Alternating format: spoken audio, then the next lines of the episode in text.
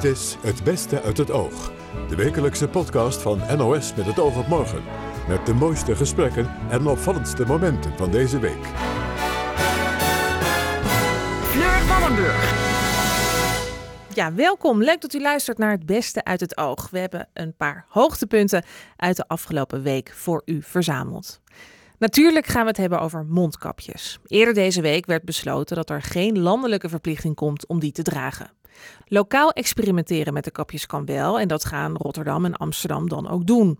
De mondkapjes lijken vooral nuttig om ons gedrag aan te passen. Maar gedragswetenschapper Arie Dijkstra snapt dat het voor verwarring kan zorgen. Als de overheid nu ons al maanden duidelijk maakt dat het niet werkt en plotseling wordt het wel verplicht, nou ja, dan maak je mensen onzeker. En schrijver Maarten Biesheuvel overleed afgelopen week. Hij was de koning van het korte verhaal, maar beleefde daarnaast ook de nodige moeilijke periodes als gevolg van een bipolaire stoornis. Uitgever Tilly Hermans kende hem goed en herinnert zich zo'n psychische crisis. Maarten ligt in bed, het gaat heel erg slecht. De dokter kan zo komen, hij is daarna ook opgenomen. Dus alle materiaal moest het huis uit. Maar we beginnen bij het turnen. De turnwereld is al een week in rep en roer naar verschillende getuigenissen van turnsters over psychische en fysieke mishandeling in de sport. Er werd gesproken over een nare Spartaanse cultuur.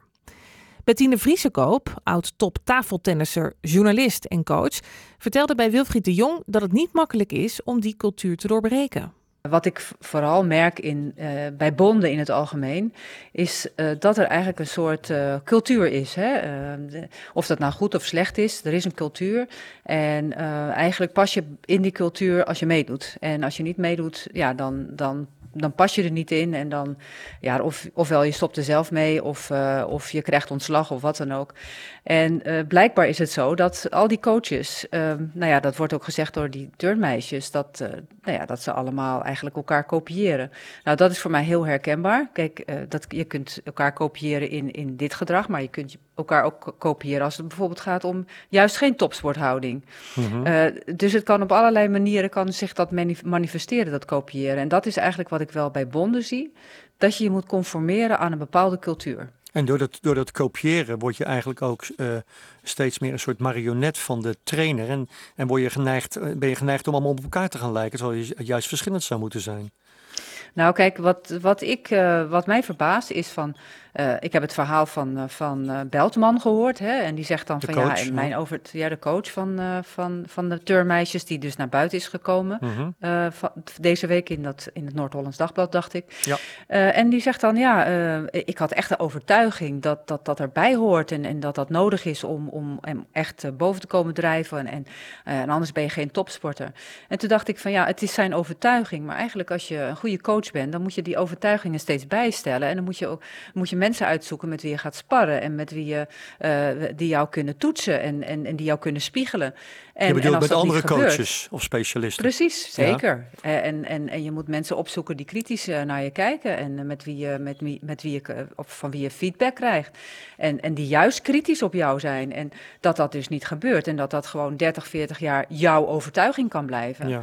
Terwijl eigenlijk ook die turnsport ook in ontwikkeling is en je ziet dat toch om je heen.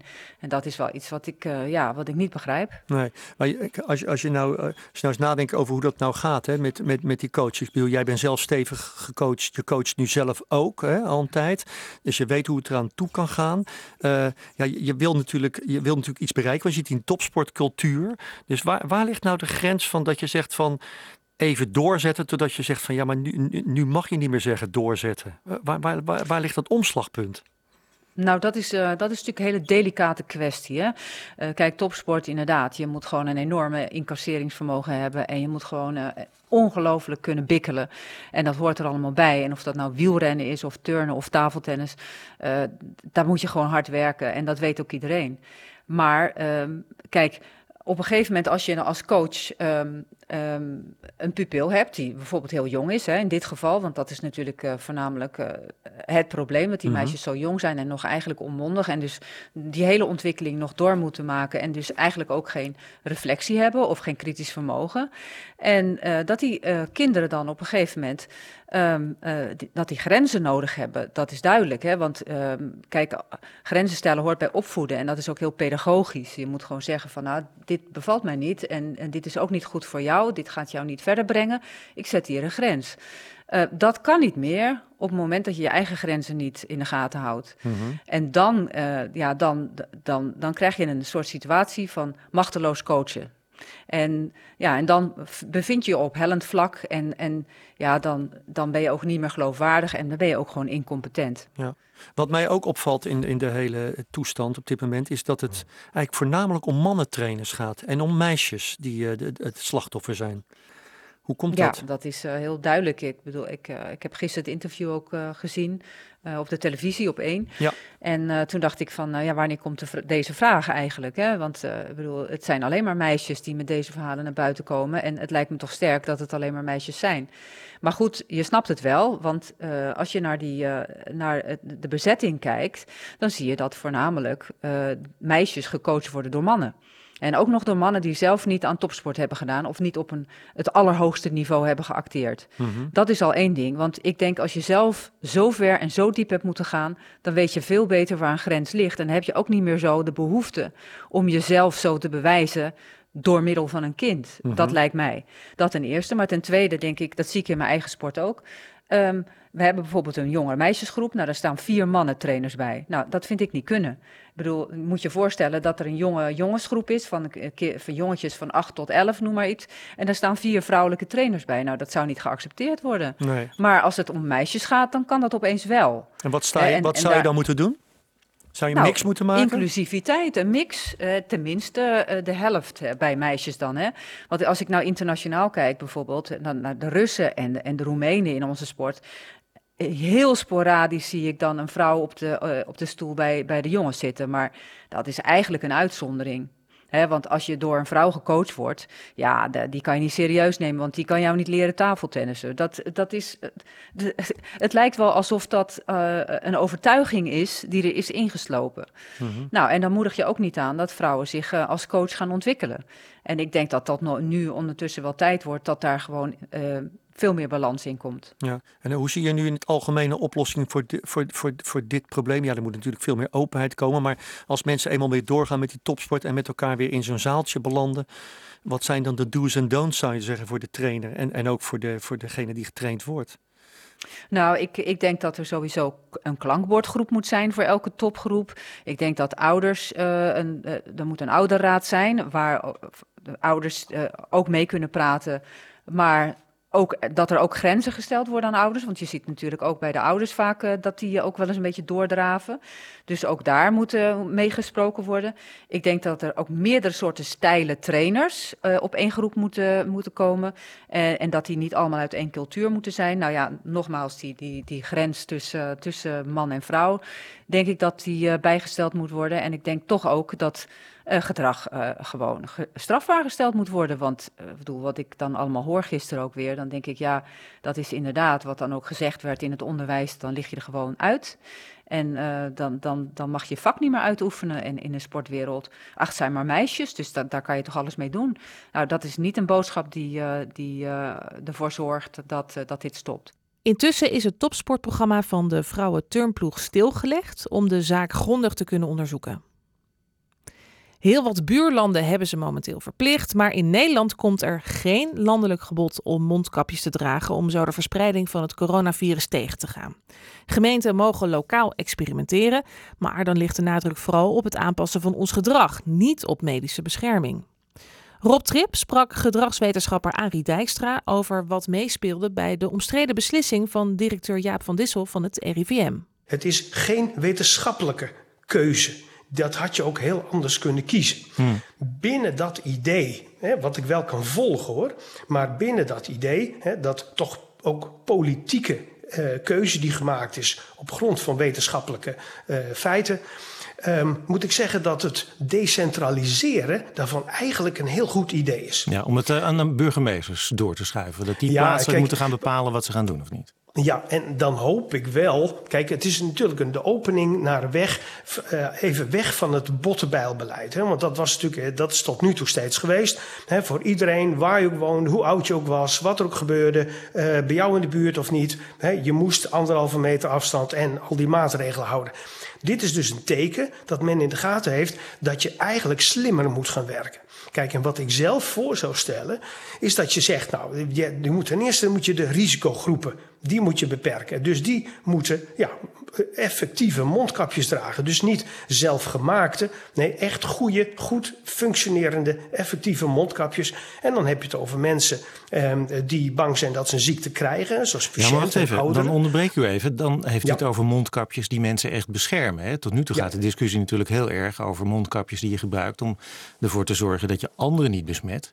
Als je doet wat u zegt, dan heb je medische mondkapjes nodig. Ja, en dat kan toch? Die zijn er. Daarvan hoorde ik voorzitter Bruls van dat Veiligheidsberaad vanavond op de televisie zeggen, ja, die hebben we niet voldoende, dus dat kan niet. Nee, dan moet je ze toch maken. Ja, persoonlijk begrijp ik dat niet, hoor. Er worden miljarden in van alles gestoken, maar mondkapjes, die hebben we dan niet. Nee, weet je, kijk, het is natuurlijk zo dat als je alleen maar slechte mondkapjes hebt, ja, dan een heel volk aan de slechte mondkapjes. Dat schiet waarschijnlijk niet op. Maar je moet ook goede mondkapjes hebben. En daar moeten we ook voor zorgen. Dus dat je dat toepast op risicogroepen. Dat je ook mensen die klachten hebben, dat je die ook verder maandt om mondkapjes te dragen om anderen niet te besmetten. Dus dat is een gericht beleid. En wat ik dus vanavond zag, dat de burgemeesters dus ook nu veel preciezer kunnen kijken van, nou, hier wil ik het wel en daar niet. Dat is een onderdeel van dat idee dat je niet alles centraal gaat regelen, maar dat je veel genuanceerder en slimmer gaat kijken. En dat lijkt mij een heel goed idee. Ja, maar toch krijgen die burgemeesters en ook hun inwoners de boodschap mee van de landelijke overheid. Medisch gezien is er helemaal geen reden om dit te doen. Het is eigenlijk absolute onzin. Maar we gaan toch eens kijken wat het gaat doen met het gedrag van mensen. Wat voor boodschap is dat? Ja, kijk, ik ben zelf gezondheidswetenschapper. Ik doe natuurlijk ook aan de psychologie en gedrag vooral. Hè, maar van origine. En ik heb even de literatuur ingekeken. En er zijn wel degelijk een heleboel studies die aantonen dat zeker medische mondkapjes, maar ook de mindere, de zelfgemaakte mondkapjes. Ze hebben zelf studies gedaan waarbij ze bijvoorbeeld 20 of 30 mensen naar het laboratorium haalden met hun zelfgemaakte mondkapje. En zelfs dan zie je dat ze effectief kunnen zijn. Altijd minder dan de medische mondkapjes. Daar gaat het niet om. Maar ze kunnen wel degelijk. En die effectiviteit die varieert, bijvoorbeeld uit een studie, tussen de 5% effectief of 95% effectief. Ja, en dus speelt een ander argument mee. Want we hebben tot vervelend toe gehoord natuurlijk van het RIVM dat zij zeiden en nog steeds zeggen, het leidt tot schijnveiligheid. Maar nou zeggen Britse wetenschappers deze week juist, dat is helemaal niet zo. Dat is een broodje aapverhaal. Mensen worden er juist misschien een beetje oplettender van. Ja, nou, dat kan allebei. Hè. Kijk, u bevestigt eigenlijk het idee dat het RIVM niet alleen maar wetenschappelijke feiten neemt, maar dat ze daar ook echt keuzes in maken. In plaats van te zeggen, dit lijkt erop, we weten het niet zeker wat we moeten doen. Laten we ze onderzoeken. Dat zou een wetenschapper doen. Zegt de RIVM, dit is het, we gaan zo en zo handelen. En op zich is dat legitiem, maar het is geen wetenschap op zich. Het is een professioneel handelen. Ja, en dat is wat u bedoelde in het begin van het gesprek ook eigenlijk, hè, wat u zei. Ja, precies. Ja. En als dan geopperd wordt dat inderdaad veiligheid door maatregel 1, dat de motivatie verlaagt om je aan andere maatregelen te houden. Ja, dat klopt. Hè, dat is een mogelijk mechanisme. Zo kennen we de psyche. Hè. Dat zien we bij roken. Hè. Als een roker niet wil stoppen, dan gaat hij heel hard sporten en dan heeft hij toch een veilig gevoel, zodat hij door kan roken. Dus dat is een algemene psychologische wetmatigheden zijn dat. Maar hetzelfde kun je dus inderdaad zeggen over de herinnering. Hè, want een mondkapje om je heen, als je dat ziet op straat, dat is ook een geheugencue. En dat activeert weer al je kennis en motivatie. Waarom doen we dit ook alweer? Ja. Kijk, zou er iets anders ook aan de hand kunnen zijn? Ik las vanavond op de site van de NRC, die hebben gesproken met Amrish Bajoeh, collega-wetenschapper van u, een epidemioloog die het kabinet eerder al opriep om veel meer te doen. En die zegt, ja, het lijkt erop of Rutte en Van Dissel een imagoprobleem bijna vrezen. Ze hebben zo lang gezegd, die mondkapjes, dat is helemaal niks, dat het lastig is om daarop terug te komen. Dat zal ook meespelen. We zien dat ze zitten in een moeilijke positie inderdaad. Kijk, en nogmaals, ze kunnen wel een uitweg vinden daarin ook, hè, zonder die gezicht te verliezen, door niet alleen maar zo te ontkennen, hè, wat Van Dissel nu ook weer deed. Hè, wetenschappelijk bewijs ontbreekt daar domweg voor. Dat is pertinent niet zo. Ja. Alleen, hij bedoelt om de afweging te maken, maar die maak je wetenschappelijk niet. Dus het decentraliseren is eigenlijk, aan de ene kant zou je kunnen zeggen, het is laf. Je zou kunnen zeggen, hè, dan durven ze er niet op terug te komen en dan schuiven ze het op anderen. En als mogen het de burgemeesters het opknappen? Ja, precies. Ja. Aan de andere kant is het ook wel goed. Hè? Maar het is ook gek natuurlijk. Het is ook gek dat mensen die in de trein zitten, dat die een boete kunnen krijgen als ze geen mondkapje op hebben. Ja. En die horen tegelijkertijd de overheid zeggen en het RIVM, ja, het is eigenlijk medisch gezien allemaal flauwekul. Daarom, weet je, en dat is een hele tegenstrijdige boodschap. Kijk, voor mensen willen van alles. Als ze gemotiveerd zijn en vooral als ze denken dat het werkt. Maar als de overheid nu ons al maanden duidelijk maakt dat het niet werkt en plotseling wordt het wel verplicht, nou ja, dan maak je mensen onzeker. Ja. En er zijn dus een deel van de mensen zal zeggen, ja, dit is gewoon niet zo. En weet je, ik heb gehoord dat er complottheorieën zijn. Ja, dat wordt wel een bodem voor complottheorieën. Je werkt die mensen, dat denken, ja, dat er iets anders zegt, dat werk je wel in de hand, ja. Ja. Zouden mensen als u eigenlijk niet in dat outbreak management team moeten zitten? Ik bedoel, dat zijn nu allemaal virologen, microbiologen, mensen die geen kaas hebben gegeten van de dingen waar u juist veel van af weet. Ja, maar er is natuurlijk wel er zijn wel enkele collega's van mij ook betrokken. Ik weet niet of die in een outbreak management team zit, hoor. Maar die expertise, ja, die is hard nodig. Weet je, eigenlijk hè, in de hele politiek, en dat dringt ook altijd steeds meer door, alle politici met al hun expertise, het handelen wat ze doen, om effectief te zijn, gaat bijna altijd via het gedrag van mensen. Hmm. Het is dus ook verbazingwekkend vaak dat er ook niet meer mensen met verstand van gedrag zijn. Het is trouwens wel zo, bij het RIVM heb je ook echt een gedragsunit. Zeker, en die hebben juist ook deze week onderschreven, hè, wat die Engelse wetenschappers ook zeggen, dat dat dragen van mondkapjes wel degelijk een beetje veiligheid kan geven. Ja, klopt. Ja. Nou, en daar moet dus meer gebruik van gemaakt worden. Ja, focussen op ons gedrag dus de komende tijd. De koning van het korte verhaal is niet meer. Schrijver Maarten Biesheuvel overleed op 81-jarige leeftijd. Hij kende grote successen, maar bracht ook een aanzienlijk deel van zijn leven door in psychiatrische instellingen, als gevolg van een bipolaire stoornis. Die maakte hem wel de schrijver die hij was, vertelde uitgever Tilly Hermans tegen Koen Verbraak. Het kon alle kanten uit in een verhaal en dat was zo aantrekkelijk. Zo krankzinnige fantasieën zaten erin. Brommer op Zee is een beroemdste verhaal. Met die man die over het water aankomt rijden met een brommer bij een enorme tanker. Ja, dat beeld alleen al, dat is zo prachtig. Dat vergeet je nooit meer. Dus dat absurde, maar tegelijkertijd ook heel realistisch vertelde. Dat had iets magisch, vond ik. Dat is schitterend. Ja. En dan die waanzinnige ervaringen natuurlijk als persoon in een krankzinnige gesticht. Dat heeft hij ook zo mooi opgeschreven. Ja, wat hij net ook zei, hè, dat hij bijna als een soort ambassadeur daarvoor... dat heeft hij nooit. Maar het was wel zo dat hij natuurlijk daar volstrekt open over was. Laten we even, want hij droeg regelmatig voor uit eigen werk. Laten we nog even luisteren naar zijn heel bijzondere stemgeluid. Ja. Je bent dwaas, zei ze, dwaas en grillig. Heb je vandaag wel je pillen geslikt? Je was er zelf bij toen ik dat deed, zei ik. Ik ben beslist bij mijn volle verstand. Eva en ik staken onze koppen uit het raam en toen zagen we dat de snoepel in de buurt van de grote brug over het water was. Homerus, Herman, Vladimir, Gustav, riep ik zo hard ik kon. Geluid draagt ver over het water. Jullie zijn mij vergeten. Neem mij nu toch alsjeblieft mee. Ik geef juist de laatste kus aan mijn vrouw. Maar de sloep kwam niet terug. De maan verdween achter een wolk en ik had nog juist tijd om te zien hoe de sloep met de stromende wind mee de Dordtse kil opging. Die sloep was op weg naar zee. Eva wilde me niet geloven. Ik onderwierp het vertrek aan een nauwkeurig onderzoek en vond na een kwartier het mes van Pontius Pilatus op de vloer onder het kozijn. Toen hij door het raam klom, moest het uit de schede zijn gevallen. Het was een Romeins mes, een mes van een model dat wij nog nooit hadden gezien en het was inderdaad vlijmscherp. Ik begon te huilen, maar Eva troostte me. Een kwartier later kwam Rein de kamer binnen. Ik was jullie kwijt, zei hij. Waarom zijn jullie hier? Jullie maken het toch niet uit? Onhandig hield ik hem het mes van Pilatus voor. Zie hier het mes van Pontius Pilatus, zei ik. Onzin, zei Rein. Dat is mijn briefopener. U zit er echt met een brede glimlach naar te luisteren. Ja, dit is een van mijn favoriete verhalen. Gemiste kans. En het is een prachtig verhaal over Biesheuvel op een feest bij Rijndool. Die een kamer in komt en daar zit het gezelschap.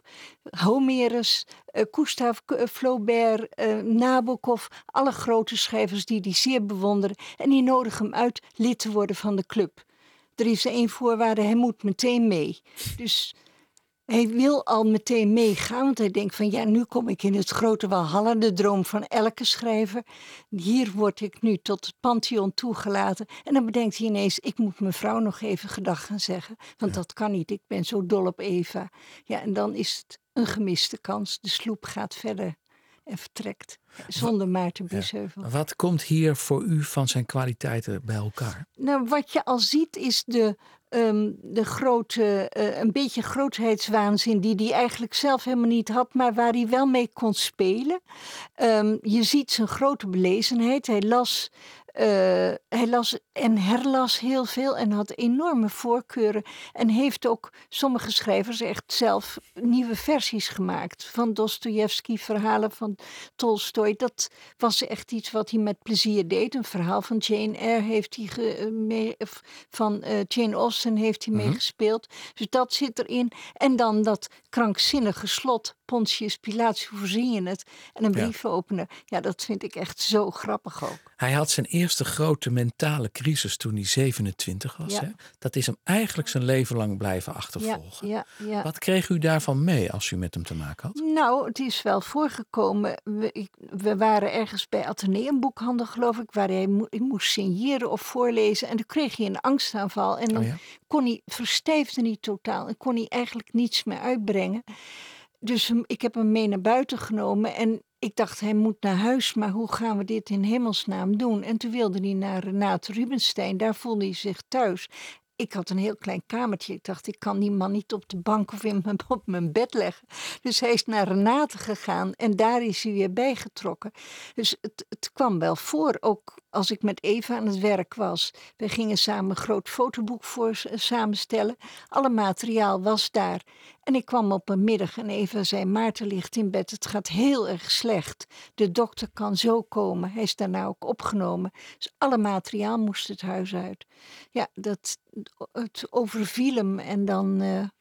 Heeft dat zijn schrijverschap ook echt overschaduwd of juist verrijkt? Nou, het is uiteindelijk wel, heeft het zijn schrijverschap aangetast. Want door de medicijnen die hij moest nemen, de lithium, gingen zijn handen ontzettend trillen. Dus hij kon niet meer goed typen. Ja. Hij was steeds vermoeid, hij was afgevlakt. De plannen die er allemaal lagen, hij had een map, 128 onderwerpers, riep hij ook altijd tegen mij. En dan viste hij er weer wat uit en ging hij verhaal van maken. En wat waren dat voor onderwerpen dan? Van alles. Noemt u ze? Allerlei dingen. Ja, dat weet ik niet meer, dat is te lang geleden. Maar gewoon... allerlei kleine voorvallen, iets met een raar straathondje of het horloge van iemand. Hij vroeg ook altijd naar het horloge van mijn vader, was hij zeer in geïnteresseerd. En dat was dan aanleiding voor een of ander mal verhaal. Oh ja. Zijn grote liefde was Eva. Hè? Ja. Ze kenden elkaar sinds het gymnasium. Ja. Toen waren ze al samen. Hoe zou u die relatie omschrijven?